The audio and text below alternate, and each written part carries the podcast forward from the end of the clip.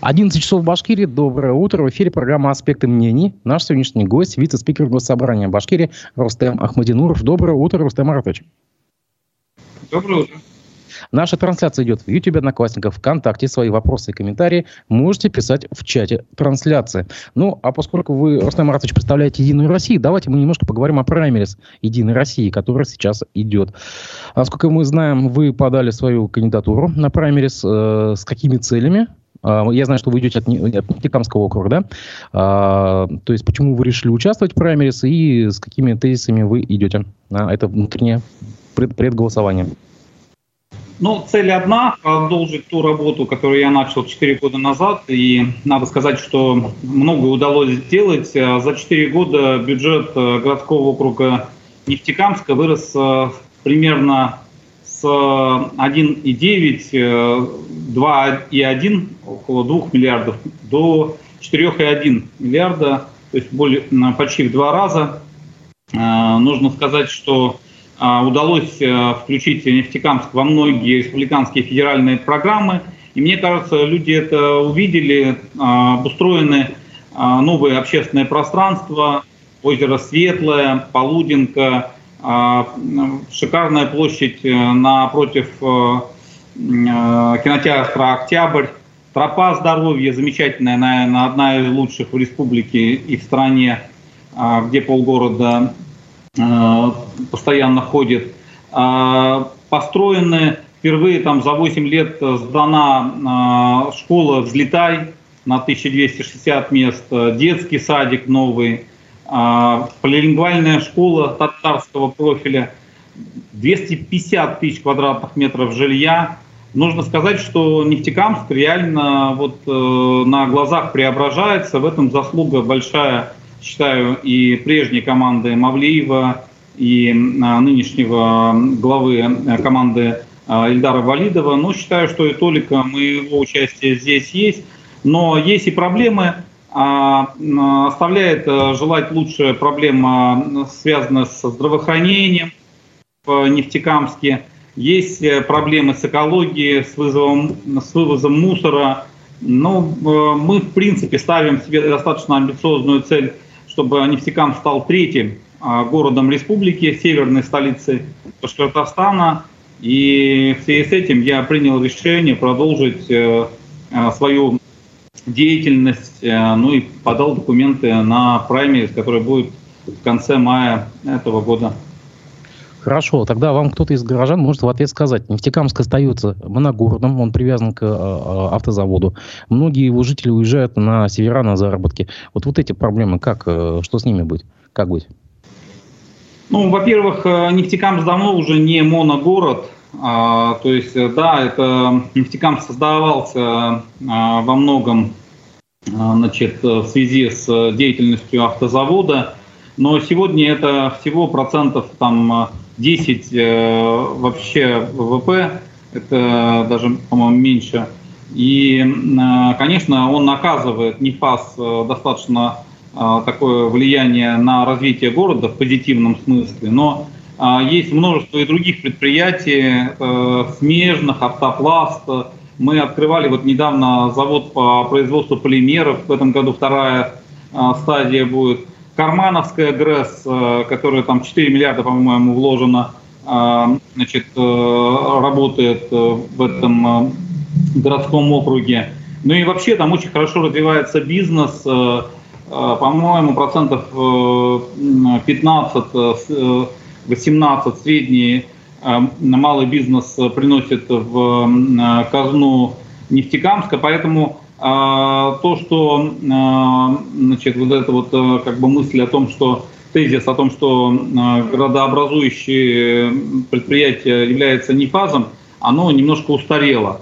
Что касается того, что люди с Нефтекамска и северо-запада вообще ездят в на вахту, да, это присутствует. Э, э, это число, в принципе, в том числе с учетом э, сегодняшней СВО и с учетом развития нефтекамска вот этих предприятий и бизнеса, не увеличивается, а даже уменьшается. Но люди ищут, как и рыба, где лучше, и выбирают то, что им более нравится. У меня у самого Шурин в Татарстане, в Урусах, я его убеждаю, вот иди работать там в, в Октябрьском на предприятии Паркер или еще где-то, значит, ну там есть достаточно хорошая или альтернатива, достаточно сильное предприятие, нет, он ездит э, на север, на севера и э, все-таки считает, что для семьи, для заработка ему это лучше. Поэтому это выбирают э, все-таки сами люди сами. Э, у Нефтекамска есть еще такая тема, как э, строительство завода по утилизации опасных отходов в Камбарке в соседней Удмуртии и, соответственно, Нефтекамского водоохранного, водоохранной территории забора. Да? А как эта тема сейчас, на какой стадии, поскольку, в принципе, по-моему, мне кажется, общественники уже к ней потеряли интерес, э, просто не добившись разрешения на какие-то публичные акции. Да?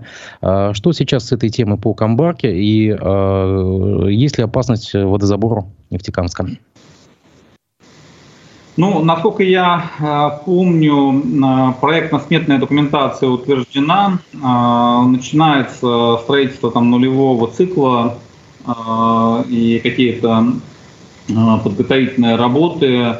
В принципе, те публичные слушания, которые были проведены в Камбарке и в Удмуртии, в Ижевске, и мы выезжали туда несколько раз, парламентская делегация – а, позволили все-таки убедить жителей, прежде всего Камбарки и ближайших, в том числе и Нефтекамска, значит, жителей, что опасности для а, природоохранной зоны, а, значит, для тех населенных пунктов, которые находятся в непосредственной близости, нету, что там учтены в этом проекте Росгидро все риски, там, я не знаю, какие возможно а, их учесть э, значит, э, на уровне проектно-сметной документации.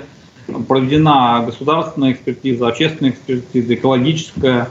И а, сегодня работа идет в плановом порядке, чтобы э, сделать предприятие, которое будет утилизировать опасные отходы первого, там, второго класса начиная с аккумуляторов, кончая там а, батареек, э, а, которые загрязняют нашу окружающую среду гораздо более значительно, если мы не построим такие заводы, которые ну, во всем мире построили уже давным-давно.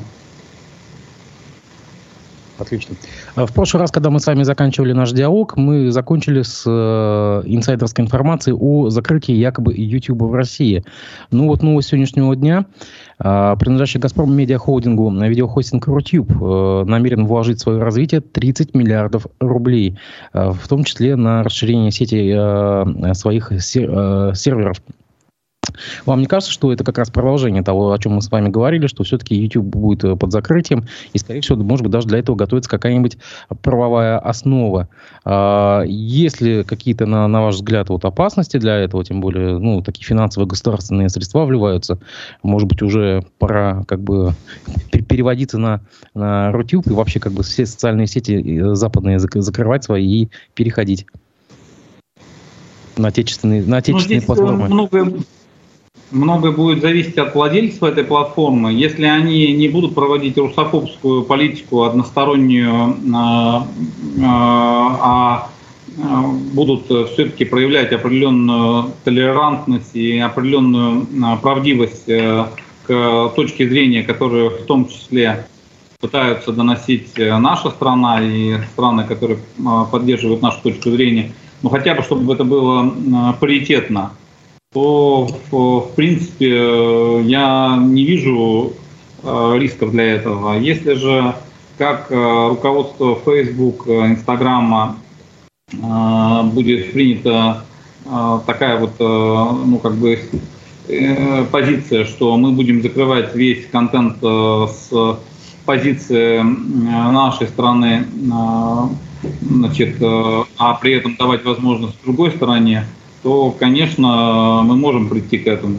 Пока я надеюсь, что этого не произойдет.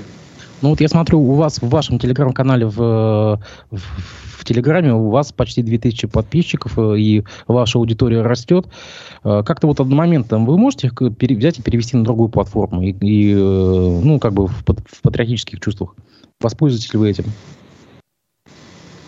Ну, по Телеграму, по-моему, вопрос не стоит. На сегодняшний день Телеграм достаточно взвешенную позицию занимает э, по освещению, информационному освещению. Если будет такая задача, мы будем рассматривать. У меня и в Фейсбуке на март прошлого года было порядка 8 тысяч подписчиков. Э, Компания Мета признана в России экстремистской организацией, извините уж, я должен это просто проговорить. Да, да, и сейчас э, они благополучно перешли в контакт, где ВКонтакте у меня порядка 15 тысяч, а к тому времени, когда вот переходил, у меня было, по-моему, в два раза меньше. Поэтому я думаю, что э, все-таки люди э, ну, двигаются за тем э, контентом, который им интересен. И вот перегруппировка которая произошла в части э, названных э, э, социальных сетей, показывает, что в принципе это не, ну, не отрывает людей от источника информации. Поживем, увидим, как будет. Давайте не будем далеко отходить от госсобрания, в том числе от праймерис. Джефф Монсон а, собрался в депутаты госсобрания. И он тоже участник праймерис. Только мне вот интересует, он же почти не знает русского языка, а ведь это как бы необходимые условия. На ваш взгляд, есть ли у него как бы шансы? Ну вот приведу даже недавний кейс. Допустим, если Джеффа Монсона допустили, а депутат Благовещенского горсовета Сергея Жукова, допустим, не допустили до праймерис. Как-то вот несправедливо получается так. Ну, давайте разделим а, как говорят, э, мухи отдельно, котлеты отдельно, да. Э, Жуков, э, насколько я понимаю, он сам об этом написал в своих социальных сетях, не представил справку об отсутствии судимости. Это объективное нарушение регламентных норм предварительного голосования, которое проводит «Единая Россия». Что касается Монсона, я так понимаю, он документы все регламентные представил. Второе. Знание русского языка, мне кажется, у него постепенно улучшается. Хотя, с моей точки зрения, гораздо меньше, э, чем, ну, допустим, хотелось бы его избирателям. Когда в Красногорске в 2018 году он стал депутатом э, Красногорского горсовета, он э, там максимум что-то пытался петь гимн на России на ломаном английском, да, и с какими-то русскими словами. Сегодня все-таки, мне кажется, его русский лучше.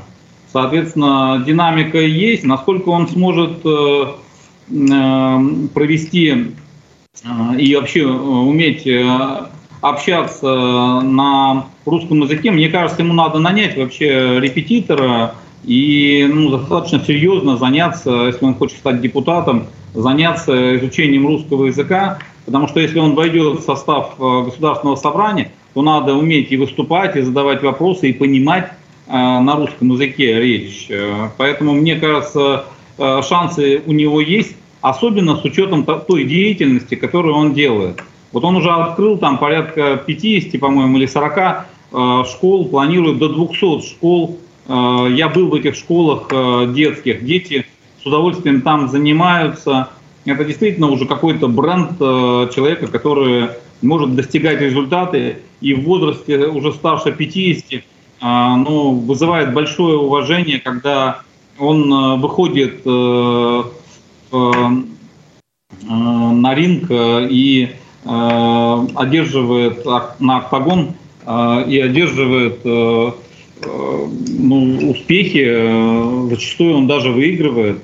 Вот я помню с октябрьским нашим а, значит, э, бойцом. Он э, в прошлом году одержал победу, и это э, Дергунов, по-моему, ну, вызывает уважение. А, а как он, будучи депутатом Красногорского совета, э, принимал участие в заседаниях, если он не знал, не знал тогда на тот момент русский? Как же он тогда вел свою депутатскую деятельность? Я не говорю, что он не знал, я говорю, что он разговаривал очень плохо. То есть, э, наверное, э, у него был переводчик на тот момент. Я не являлся депутатом городского совета Красногорска. Но я, как руководитель аппарата общественной палаты, задействовал Монсона в различных акциях, в том числе по поддержке значит, детского спорта, по экологическим акциям. Я помню, он приходил в местах по нашим акциям, в местах несанкционированного вывоза мусора, выходил с какой-то восьмерки, значит, и подходил к тому человеку, который значит, выкидывал не туда мусор, подходил очень близко и говорил, что вы куда выкидываете мусор? Разве вы не знаете, что этого делать нельзя? Ну, и человек ретировался э, с мусором, вывозя его в положенное место. А наличие у него американского гражданства не может быть препятствием к депутатству? Ну, насколько мы слышали заявление Джеффа, он э, сегодня находится в стадии сдачи американского паспорта, американского гражданства. Так это же в стадии, а сейчас-то он еще гражданин. Ну да ладно. Это... Ну, я, я не знаю, в апреле, точнее в марте месяце я слышал о том, что он заявил о том, что он э, собирается это сделать, но сама процедура занимает там пару месяцев. Я думаю, к э, периоду самой избирательной кампании а, или вот э, к самому предварительному голосованию это будет сделано, раз это было заявлено еще в феврале-марте. А какие планы у Единой России по прохождению в парламент э, как бы, в, в этом сезоне? То есть есть, может быть, какие-то уже параметры для, для, себя очертила партия? Ну, я сейчас не возглавляю исполком Единой России и за всю партию отвечать не могу, но как член президиума регионального отделения, э, думаю, что мы не э, должны уменьшить свое представительство в государственном собрании, а в идеале его увеличить, учитывая, что у нас порядка 78-79 мандатов, в общем, 78, по-моему, мандатов у нас. Я думаю, что мы должны улучшить этот результат с учетом сегодняшнего рейтинга партии, того, Э, тех, э, скажем, э, того влияния, тех добрых дел, которые делаются, в том числе по поддержке, значит, работе организации работы волонтерского штаба имени Шеймуратова в части поддержки семей и в части работы с ГУМ-конвоями. Эта работа во многом концентрируется региональным исполкомом «Единой России», и мне кажется, она ну, будет оценена, оценена избирателем по достоинству. А все члены фракции «Единой России» в парламенте, они подали заявки на участие в праймерис? Или кто-то все-таки э, воздержался? Ну, у меня нет информации полной. Сегодня последний день, э, когда подают документы, некоторые коллеги подают прямо сегодня. А, я думаю, что большинство все-таки будут участвовать. У меня нет информации, что э, кто-то не собирается участвовать. Э, я думаю, у нас достаточно активные депутаты, и поэтому большинство примут участие.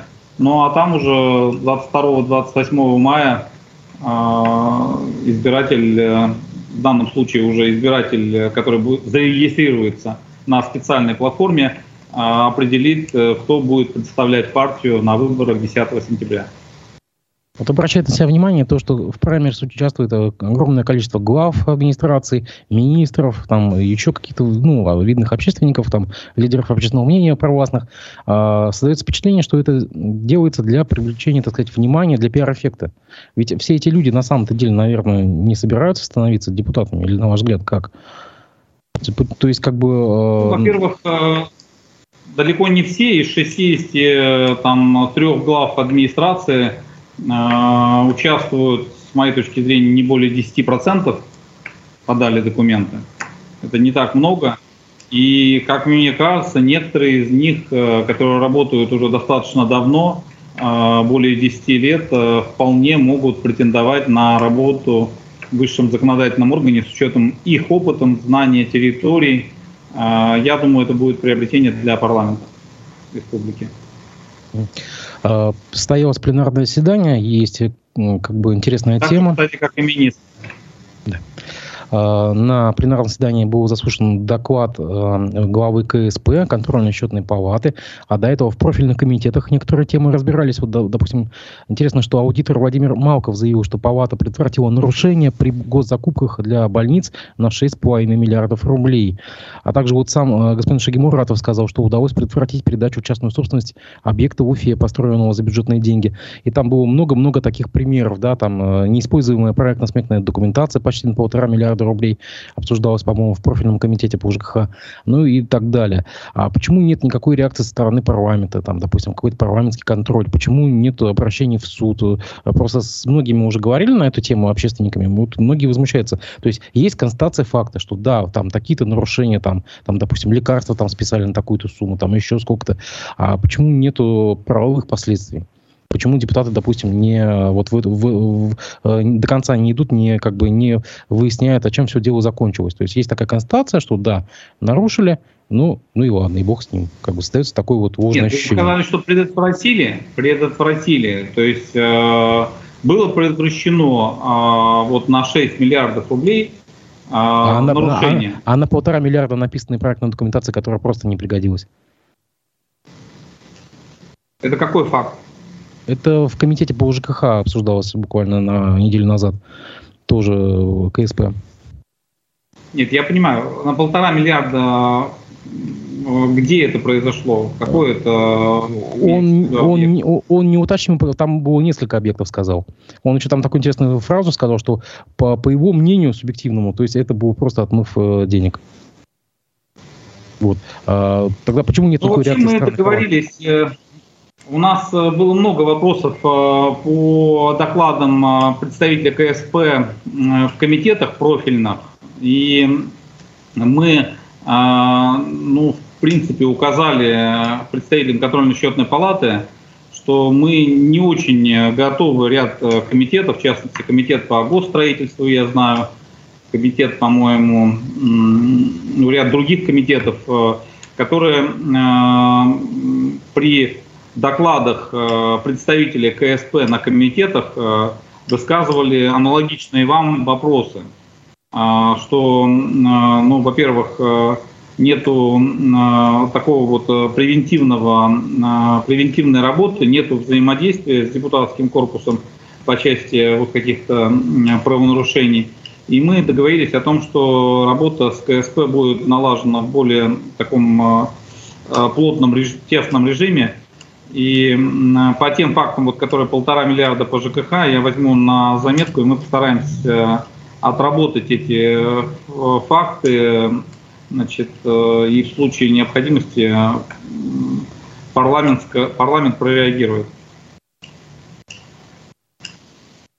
Ну, и хорошо. последит, э, как как будет доведены вот эти вот устранения тех нарушений, которые было сказано на пленарном заседании.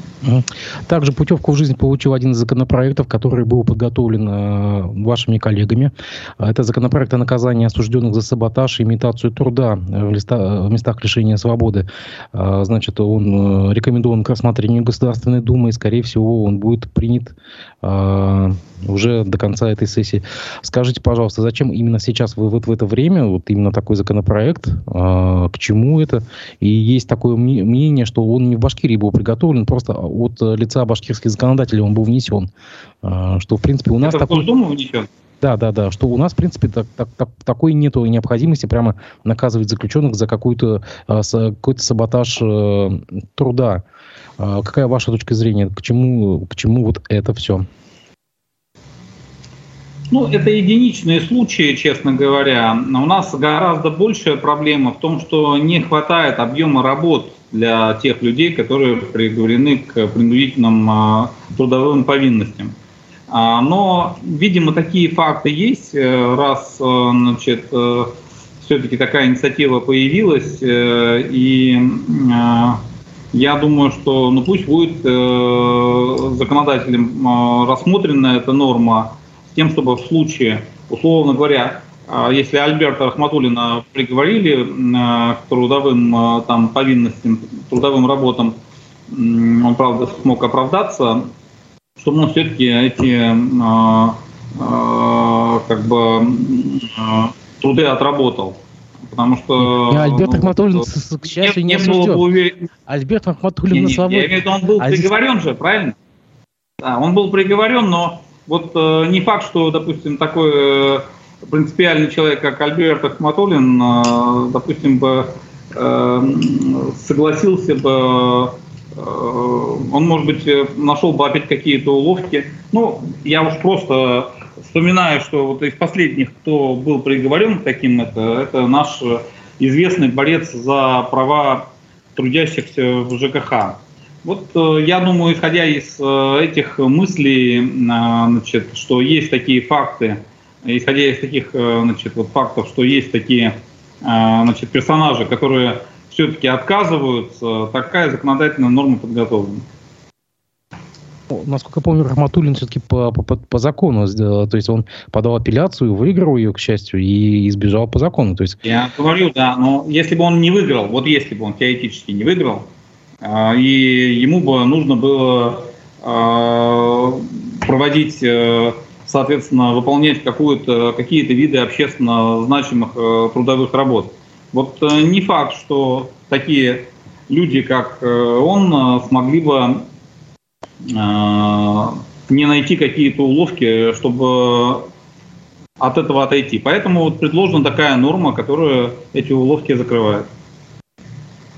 Эти пробелы законодательства. Вот прям даже интересная версия. Вот я об этом не думал, что я-то думал, что в принципе это направлено против тех, кто находится в местах лишения свободы и конкретно там может саботировать. А вот то, что за колючей проволокой, как бы может это происходить, я вот об этом как-то не подумал. Действительно, вы открыли ну, глаза. И там, наверное, тоже такая ситуация происходит. Э, я говорю, что есть э, проблемы, то, что не хватает работы, а есть, видимо, проблемы, когда э, люди, которые должны, в принципе, выполнять какую-то работу, не выполняют эту работу. Не могу не затронуть тему Ростислава Мурзагова, который признан иностранным агентом. Это его спор, а точнее спор политика Алексея Навального, внесенного в реестр э, террористов-экстремистов э, с иноагентом Михаилом Ходорковским. Вы наверняка в курсе дела. Э, за то, что тот его раскритиковал, за то, что он Мурзагова устроил к себе на работу на один из своих э, YouTube-каналов. Ну так вот, э, он сейчас открещивается от того, что делал, будучи в Башкирии, и заявил, что был неправ. А, вот вы как же вместе были в одной команде, плоть от плоти, как бы были единым организмом. Вот как в команде Хабирова сейчас оценивают эту новость о том, что Мурзагулов поручился за Лилию Чанышеву, а, которая внесена в реестр террористов-экстремистов, и даже у нее попросил прощения. А, потому что считается, что его пиар-атаки на нее могли способствовать уголовному делу против Лилии. А, что вы думаете по этому поводу и что, какие, может быть, сведения из провластных коридоров на эту тему? Я не понимаю Ростислава а, Мурзагулова и считаю, что ну, вообще э, просто человек э, ну, выбрал путь, э, который его отрывает вообще от малой родины, от большой родины.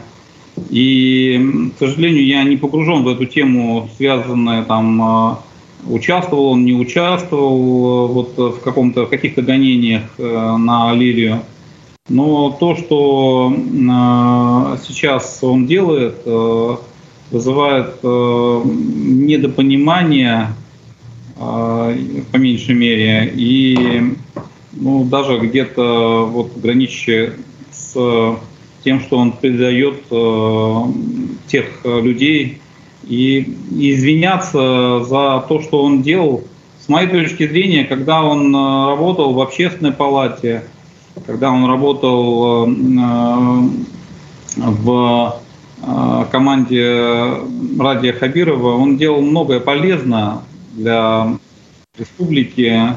И сейчас извиняться за эту деятельность, мне кажется, что это просто конъюнктурные такие соображения для того, чтобы там выторговать, э, может быть, какие более, ну, более сладкое место под солнцем. Я не знаю, для чего это делается. А вы бы Я не хотели... А вот, допустим, если была возможность с ним э, в, встретиться в онлайн-эфире, чтобы вы у него спросили, то есть какие вопросы бы ему задали?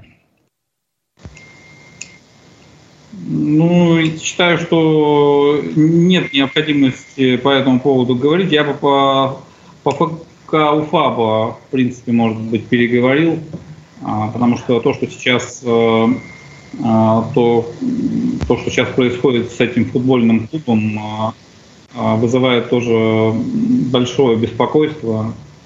Но по вот этим политическим я бы не стал разговаривать.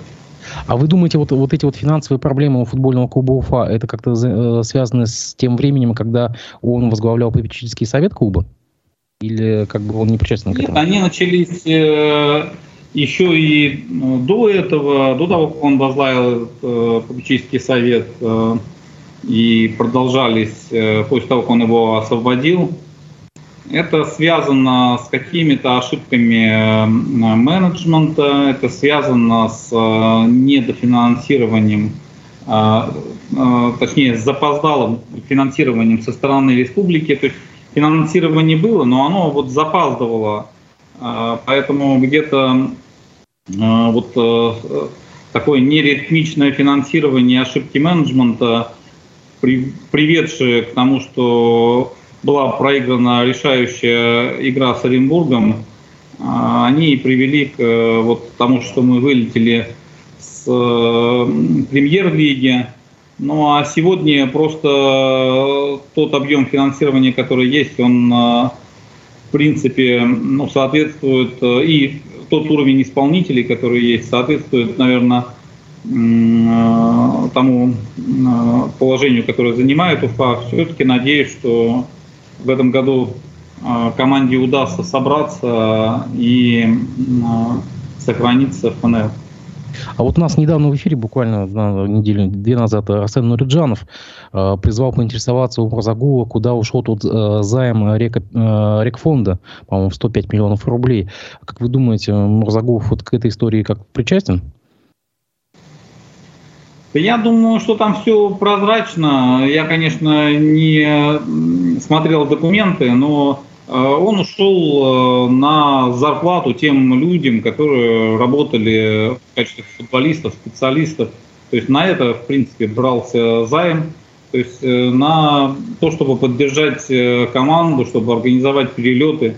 Никаких злоупотреблений, там достаточно, ну, как бы проверка была, аудит проведен качественный, не выявила. Весь вопрос в том, что Займ был дан на год, э, и э, вовремя он не возвращен, поэтому там сейчас, э, насколько я понимаю, продление инициировано председателем попечительского совета.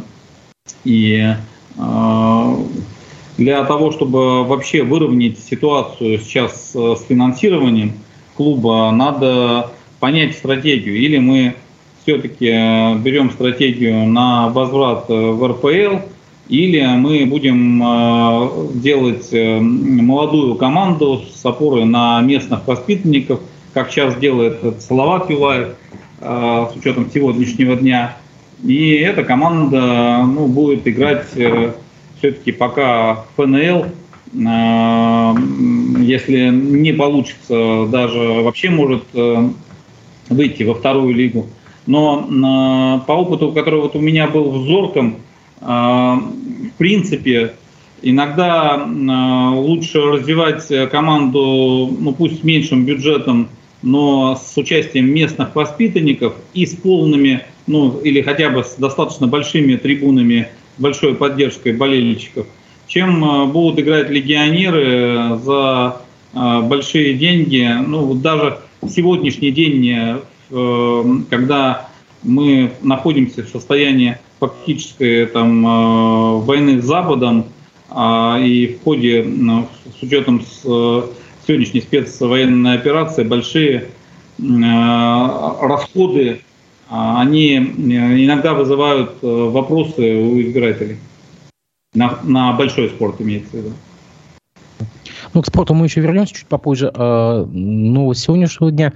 А, мы уже упомянули Лилию Чанышеву, и вот обвинение запросил ей 12 лет лишения свободы за ряд экстремистских террористических статей.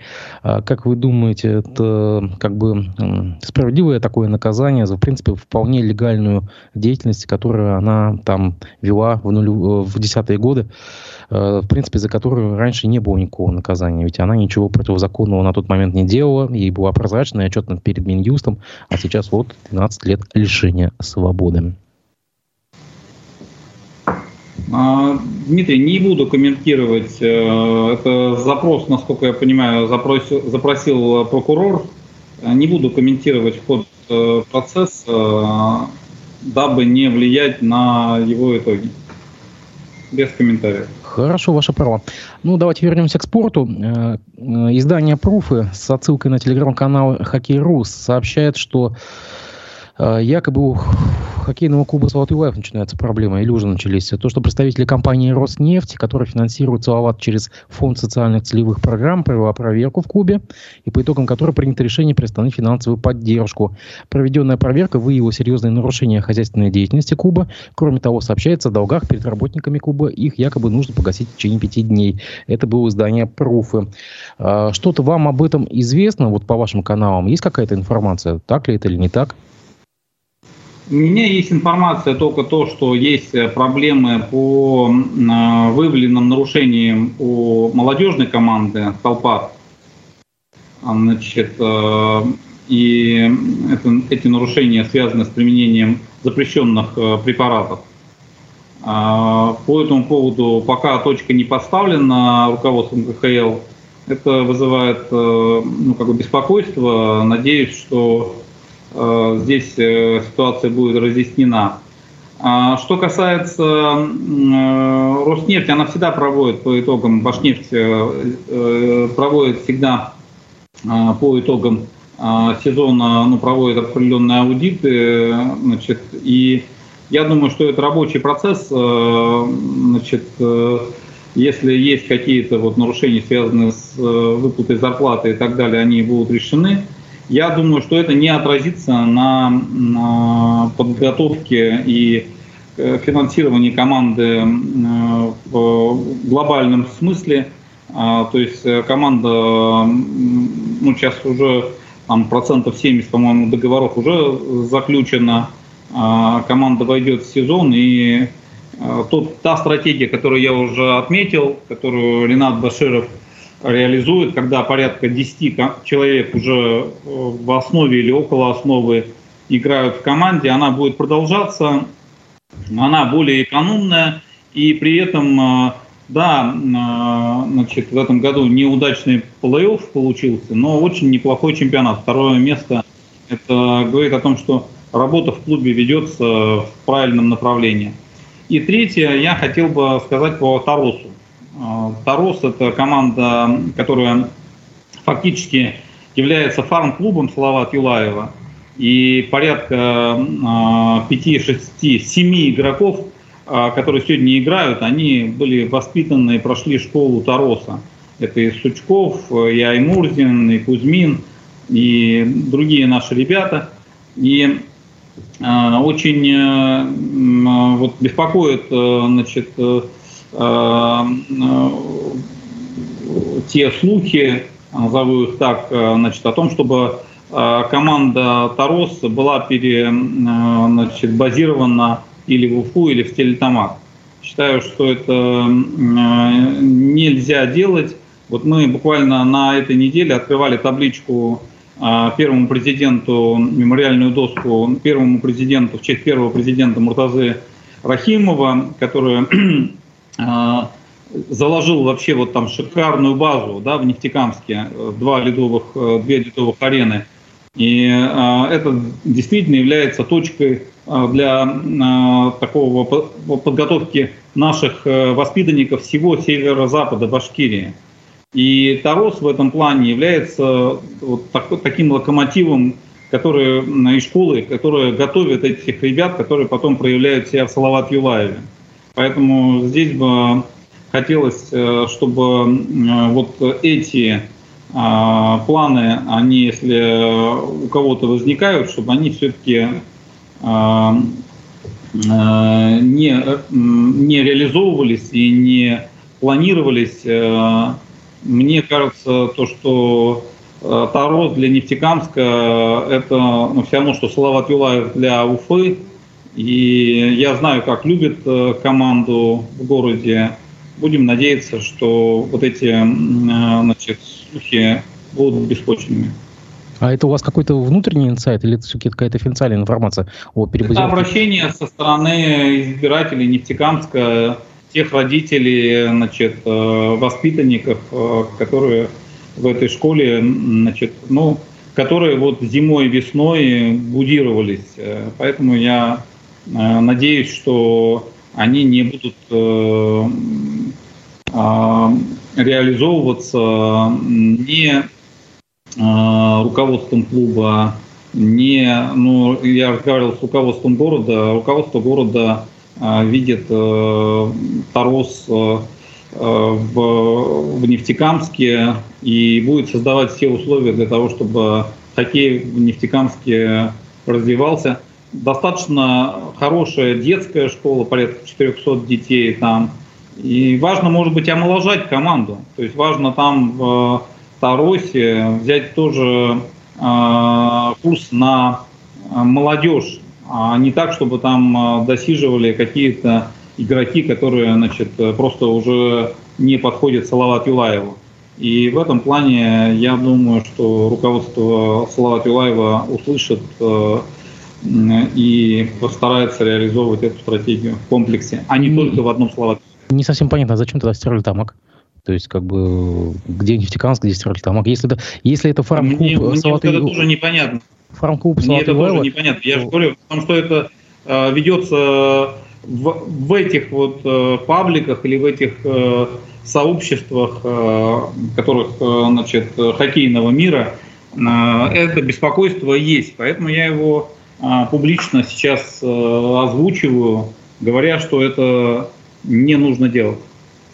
Вот наш э, слушатель э, пишет, что хоккеисты Тароса получают зарплату по 100 тысяч рублей, а результаты? Где результаты у ХК Тарос? Возмущается наш, э, ну, наш слушатель. По 100 тысяч получает э, только, наверное, там, э, ну, не все. То есть э, многие получают э, раз, э, и меньшую заработную плату.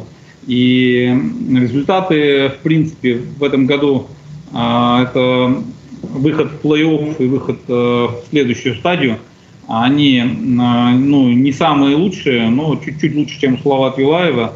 И э, ну, не сказать, что провальные совсем. То, что результат мог бы быть лучшим, это, конечно, возглавляет Александр Львович Николаев, генеральный директор клуба.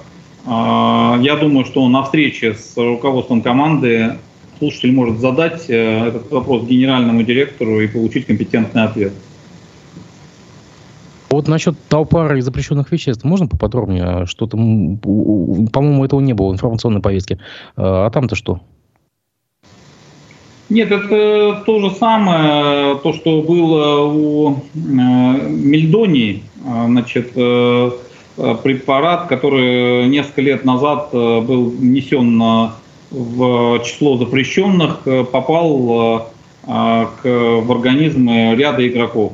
Сегодня идет разбирательство по этому поводу, и хотелось бы, чтобы э, это разбирательство выявило виновных и все-таки чтобы ну, таких случаев не повторялось, потому что То есть это было да, на международной арене это было.